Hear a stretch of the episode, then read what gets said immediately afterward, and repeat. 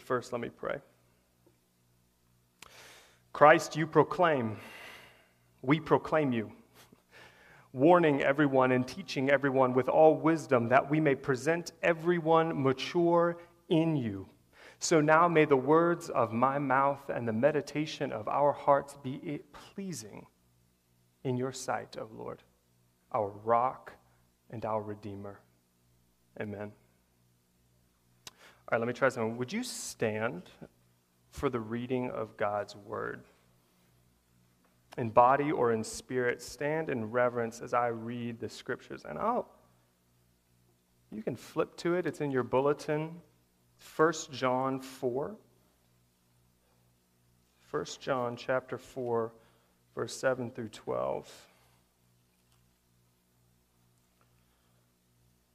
And now that you've found it, why don't you set it down? And I want you to listen to me. These letters would have been read aloud. And I thought we could try hearing the way that our brothers and sisters would have heard it. Not in Greek, but we knew it in English. So, a letter from the Apostle John. Beloved, let us love one another, for love is from God. And whoever loves has been born of God and knows God. Anyone who does not love does not know God for, because God is love. In this, the love of God was made manifest among us, that God sent his only Son into the world so that we might live through him. In this is love, not that we have loved God, but that he loved us and sent his Son to be a propitiation for our sins. Beloved, if God so loved us, we also ought to love one another. No one has ever seen God. If we love one another, God abides in lo- us and his love is perfected in us. By this we know that we abide in him and he in us because he has given us his Spirit. And we have seen and testify that the Father has sent his Son to be the Savior of the world. Whoever confesses that Jesus is the Son of God, God abides in him, and he in God.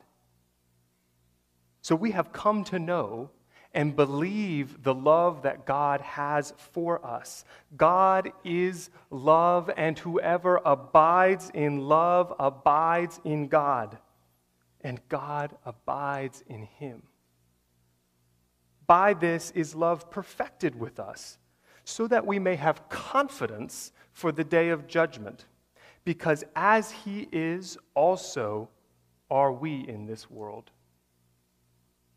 There is no fear in love, but perfect love casts out fear. Fear has to do with punishment. And whoever fears has not been perfected in love. We love because he first loved us. If anyone says, I love God, and hates his brother, he is a liar.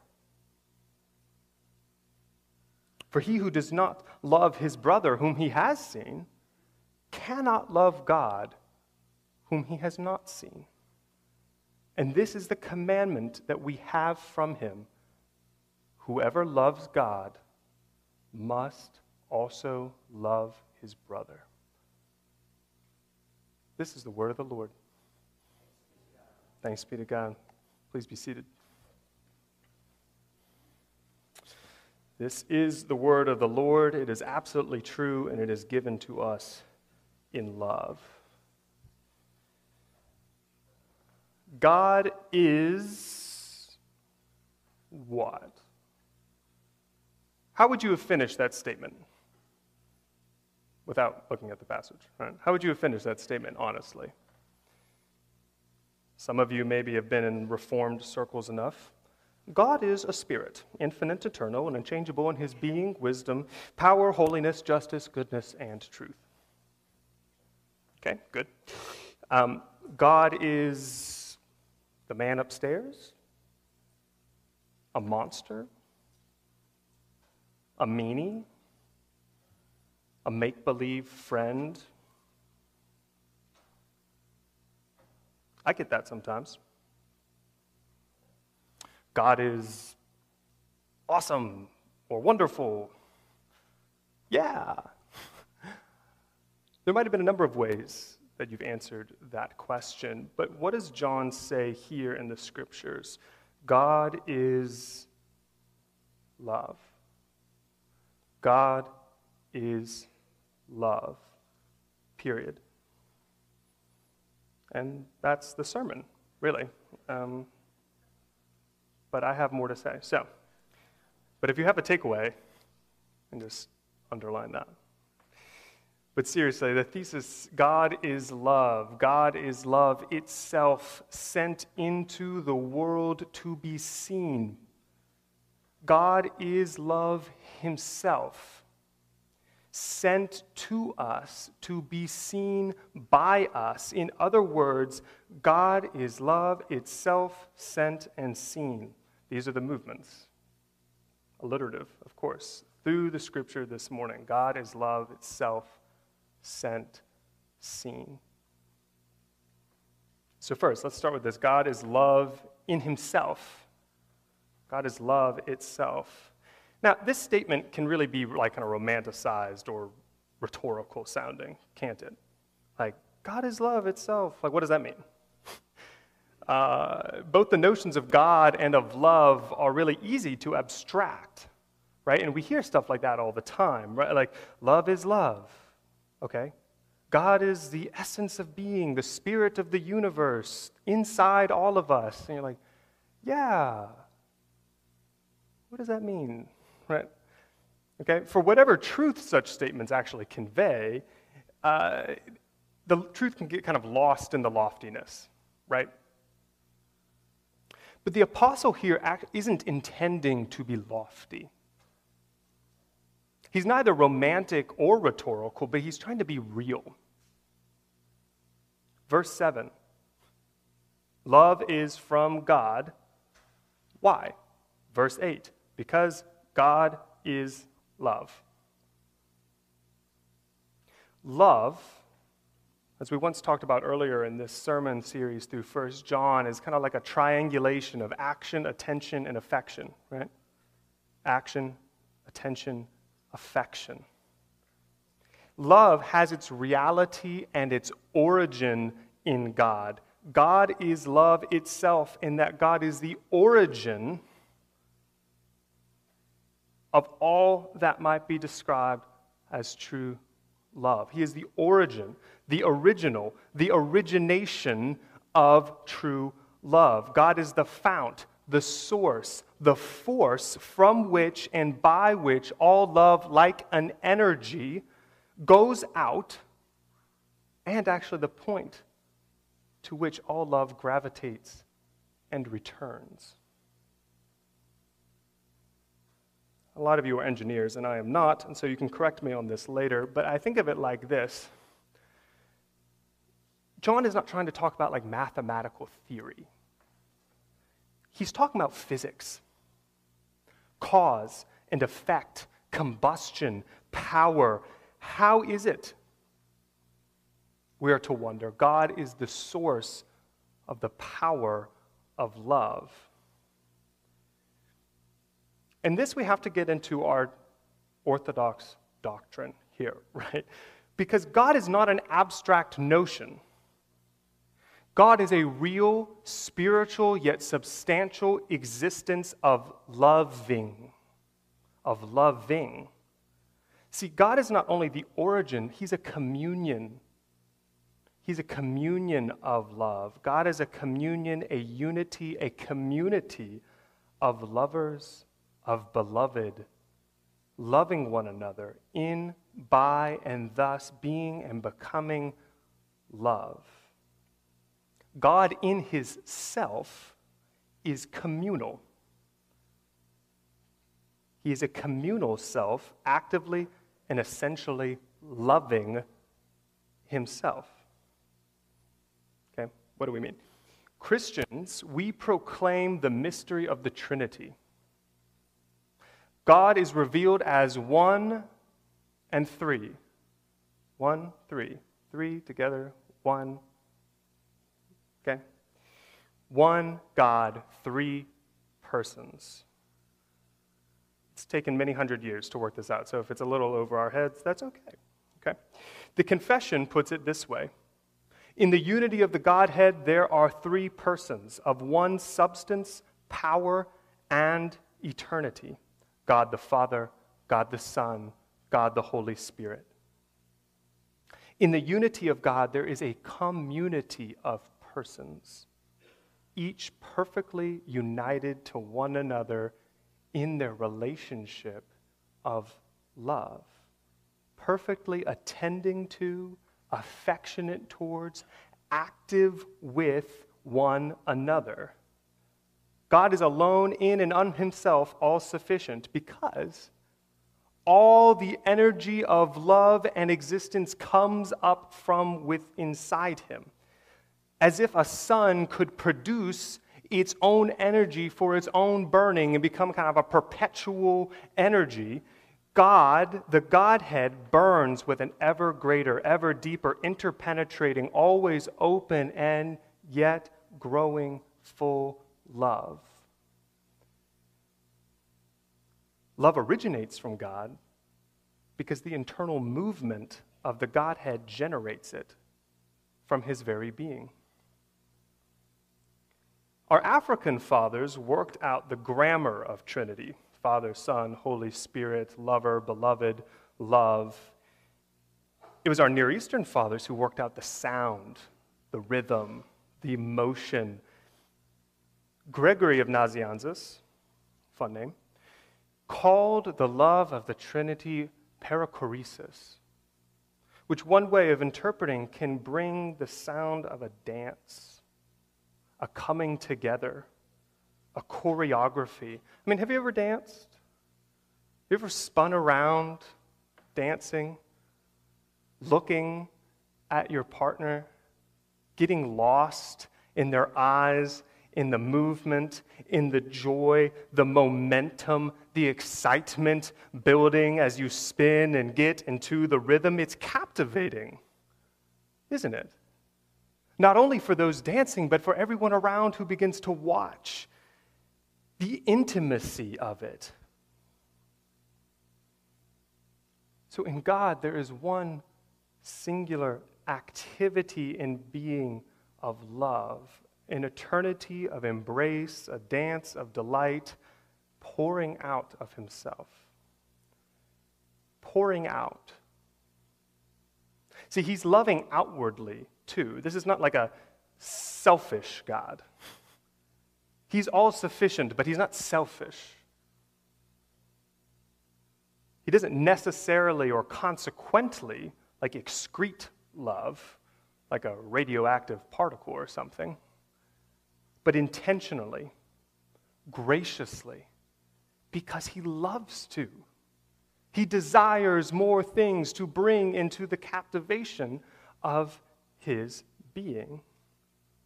See, the world doesn't just happen to get to love, because the world didn't just happen, it was created. We were created by God in love out of His love. The world, rather than some inanimate happenstance, is an intentional creation of God. And love, rather than some involuntary emanation or just feeling to pick up on, is an intentional direction of God towards the world. The world was created in God's love, and humanity was created uniquely in God's image, after his likeness. And what is his likeness? Remember, community. Essentially and eternally loving. See, we are not made on some assembly line from a mold, but we originate from a love of God. a Trinitarian God. And so our likeness to God requires us to be in community, to love and be loved. That's why it wasn't good for Adam to be alone. That's why the final pinnacle of creation is Eve, the life giving one. Distinct from Adam, and yet one with him, beholding one another, adoring one another. That was the height of God's creation to which he said, It is very good. It is very good. So, created as we are so intrinsically to love, how crafty, wasn't it? That the serpent should deceive us to reorient our loves. Look at this thing over here. Don't look at him. Don't look at him. Look here. Doesn't that look nice? You want this. You should have this. God doesn't want it for you anyway. Forget him. Take it. Because we are meant to love, our loves are easy to put into many things. And so we were deceived to reorient our loves into things that misoriented us from God and from one another and the creation that we lived in. Sin made love into lust Sin is that cancerous corruption of love that didn't obliterate our image, but it certainly obfuscated it, marred it, so that even the most shining instances of the human capacity to love are dim, pale, fleeting in comparison with the divine love that we were meant to share in, like a match to the sun. We like to stay in the dark sometimes, though, too, don't we? Sometimes we prefer the neon lights to the burning of the sun. But God, but God, who is love, did not leave us or forsake us. Were my son to fall and hurt himself, my love would run to pick him up. Were my daughter to be attacked, my love would run in wrath to save her. How much more our Heavenly Father, who is Himself love, even when we were dead in our trespasses, because of the great love with which He loved us, God made us alive together with Christ. Sin did not deter our Creator's love, but determined him all the more. For what could so heighten the energy of a perfect, self giving love than the opportunity to pour itself inexhaustibly into the wounds and the chasms created by sin? We just made room for him. And he loves to pour love into those rooms. And so this brings us to our second point. God is love itself, himself sent into the world. Right? Verse 7. For God love is from God. It originates from him, not just in general, but how? Specifically in his son. Verse 9. In this the love of God was made manifest among us that God sent his only Son into the world so that we might live through him. Verse 10 In this is love. Not that we have loved God, but that he loved us and sent his Son to be the propitiation for our sins. Verse 14 We have seen and testify that the Father has sent his Son to be the Savior of the world. Or, as John puts it so famously, as we heard in the words of assurance, God in this way loved the world that he sent his only begotten Son. In this way, in this one, in this Jesus. The activity of God's eternal, attentive affection is intentionally directed into the world through himself incarnated in Jesus. See, this is why we're beloved, have been loved. Those who know and are known by love given to them are called beloved because they have been loved by God. See, the sending of love is not only intentional in that it's on purpose, right? God did it intentionally, but He did it for a purpose. Did you hear that? He did it for a purpose to be the propitiation for our sins, the taking away of, the cleansing of, the forgiving of, the atoning of, the healing of. Verse 14, to be the Savior of the world, to save us from, to save us for. Save us for what? But eternal life. Throughout this letter, John is reminding us, as he does in chapter 5, verse 11, that we'll get to, and this is the testimony that God gave us eternal life, and this life is in his Son. See, God sent his Son that whoever might believe in him should have eternal life.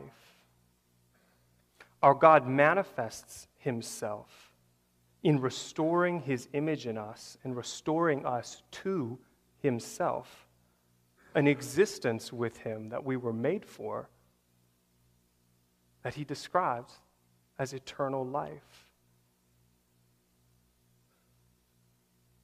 And that's really hard when we've been trespassing against Him. I mean, think of our own an adulterous husband, an addicted child, a vengeful neighbor, a spiteful boss, an abusive mother. How difficult it is to love them. And yet, how much more? Sometimes we think that's almost easier for God. How much more God, who is eternal perfection, He does not tolerate, He does not forget, He does not flex, He does not cave, He does not concede. He has no finite or fallen inclinations whatsoever. He has no need for self preservation. He's already sufficient. He has no need for self perfection. He's already perfect. That would deter the action of love as it does in us. We sometimes just want to keep quiet or keep banging the drum, either way, right?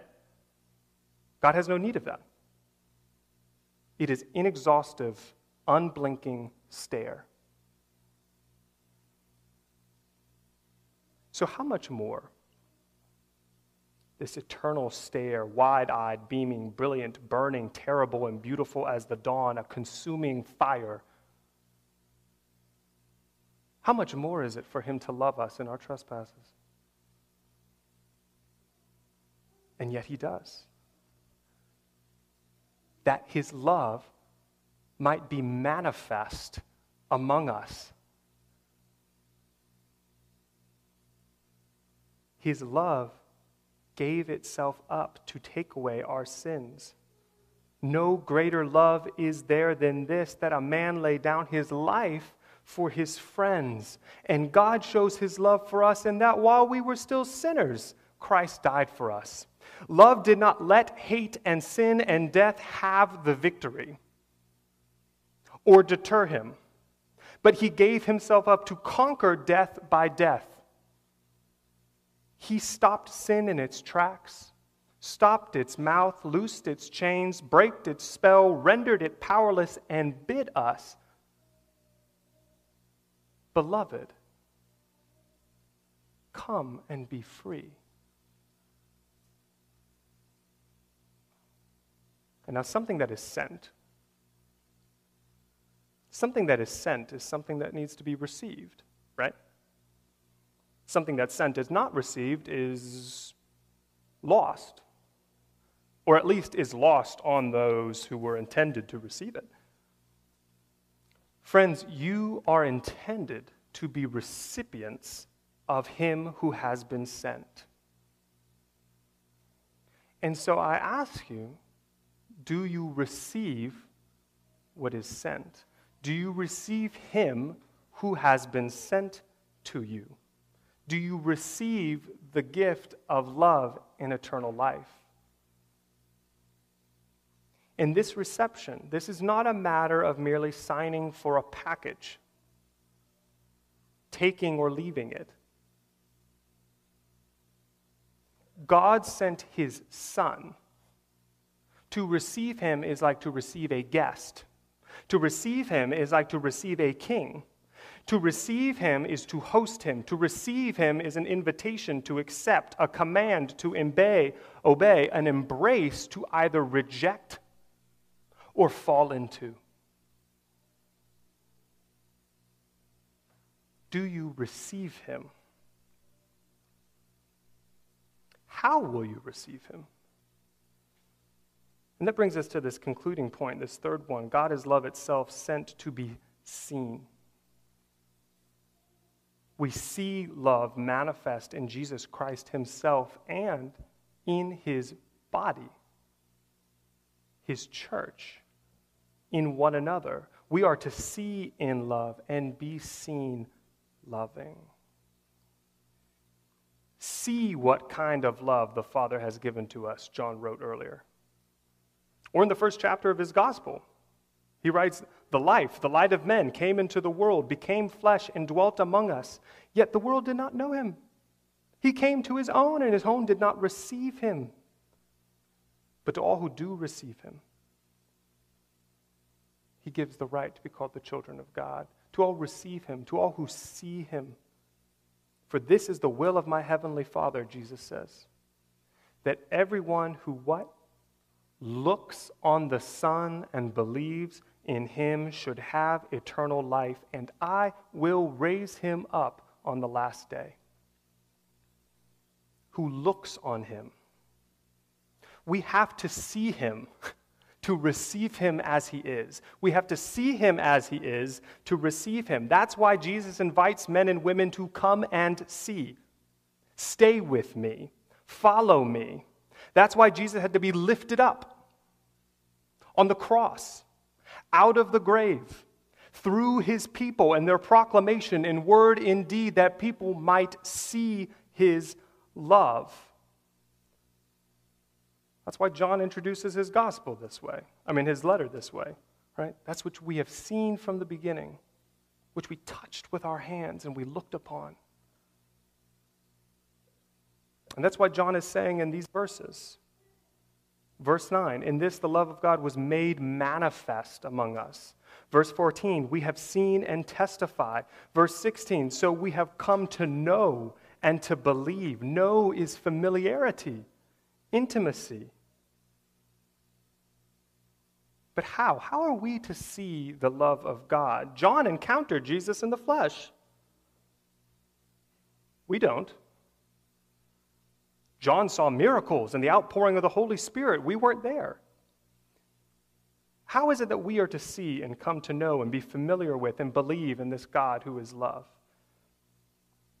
Well, John tells us. Verse 11 and 12 Beloved, if God so loved us, we also loved one another. No one has ever seen God. But if we love one another, God abides in us, and his love is perfected in us.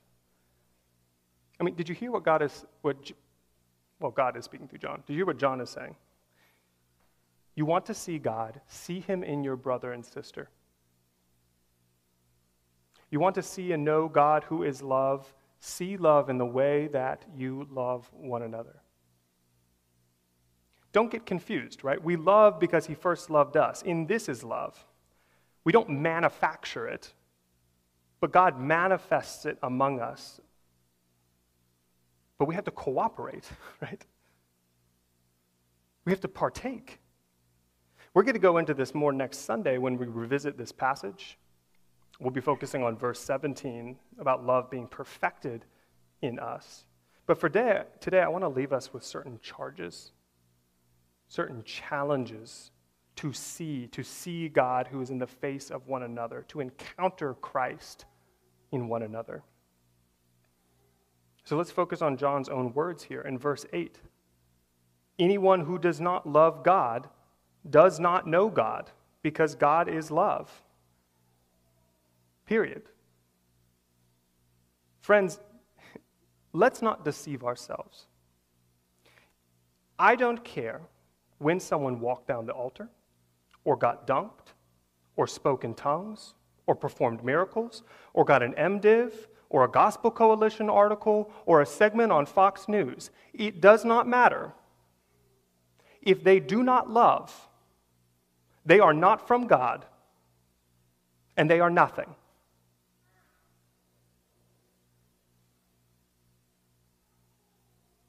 We must ask ourselves is this love? Am I loving this person? Is he or she loving? It is the primary criteria for knowing whether you should follow them.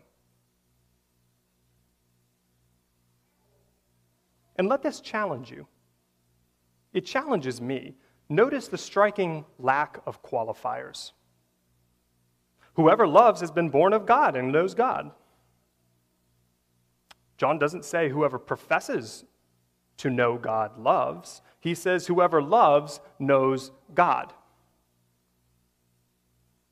We have seen love among and from those who do not profess to know Jesus. Haven't we? That may even confuse or trouble us at times. But rather than us trying to perform some sort of doctrinal gymnastics to dismiss their love as ingenuine or go through some deconstruction of our faith, let us remember John's words to us. All love comes from God, the creator of all of us. Let us instead move toward love where we find it. Go towards it, name it, see it, affirm it, and in so doing, direct it to its source, its end, its God. There's been hummingbirds around. I don't know if you've seen them. Hummingbirds travel thousands of miles for the scent of nectar, right? Asteroids surround our solar system, right? They move through space pulled by the sun's gravity. Right? A die-hard fan is drawn to every venue, every stop on the tour, every site. Why? Would we be drawn to love? Would we be drawn to God in such a way that we would desire to see love where it is, wherever it needs to be seen? See, we can see for those who don't. Show them should we not be witnesses? Should we not be witnesses to those who want to love, to love and be loved, to introduce them to their lover, their creator, their belovedness, that they too, as John says, may have fellowship with us, as indeed our fellowship is with God our Father? Thank someone Pay attention and thank someone for the way that they love in Jesus' name. And thank God for them. Thank someone who you may otherwise not talk to, who may not usually be noticed, who may not usually be appreciated, especially from the church. They may say to you that they don't know God. Well, you tell them that God knows them. They may say that their love isn't from God. You tell them that all love is from God. And there is no love except that it's sourced from God. They may say they don't want to love God or love for God. You can tell them that God wants to love them and has come for them, was sent for them and is clearly already at work in their lives, for otherwise they would not be able to love. Take every thought captive. Do not let anyone excuse their love as happenstance. It is only from God. We are here to be emissaries, to capture all things for our Lord. And the second challenge I'd want to leave is look at verse 20. If anyone says, I love God, but hates his brother, he is a liar. For he who does not love his brother, whom he has seen, cannot love God, whom he has not seen. It's the same reiteration with a new emphasis seeing God by seeing one another. Let us be clear you cannot love God if you do not love your neighbor. These are not two distinct commandments, but they are united greatest commandment. And I think many of us might say something to the effect at times I love God, but I just have a problem loving others. I just have a problem loving them. I can't love them because of this. John says that you are deceived. You do not love God if you do not love your neighbor. Let us rather endeavor to love God by loving our neighbors, by loving one another. Let us endeavor to see God revealed in the face of Jesus Christ, who now promises to reveal himself in the face of one another, especially the faces of those who are poor and powerless. Do you see Jesus in the faces of those around you? He promises to be there. The rather terrifying verses of Matthew 25, where Jesus speaks to his disciples in the temple, attest to this. Jesus says, When the Son of God comes again in glory to judge the world, he will say, he will say I was hungry, I was thirsty, I was a stranger, I was naked, I was sick, I was in prison. And everyone will ask, Lord, when did we see you? When did we see you hungry and thirsty and estranged and naked and sick and in prison? When did we see you and either feed you or not, give you a cup to drink or not, welcome you or not, clothe you or not, mend you or not, visit you or not? Truly, Jesus will say to us, as you did it to the least of one of these my brothers, you did it to me.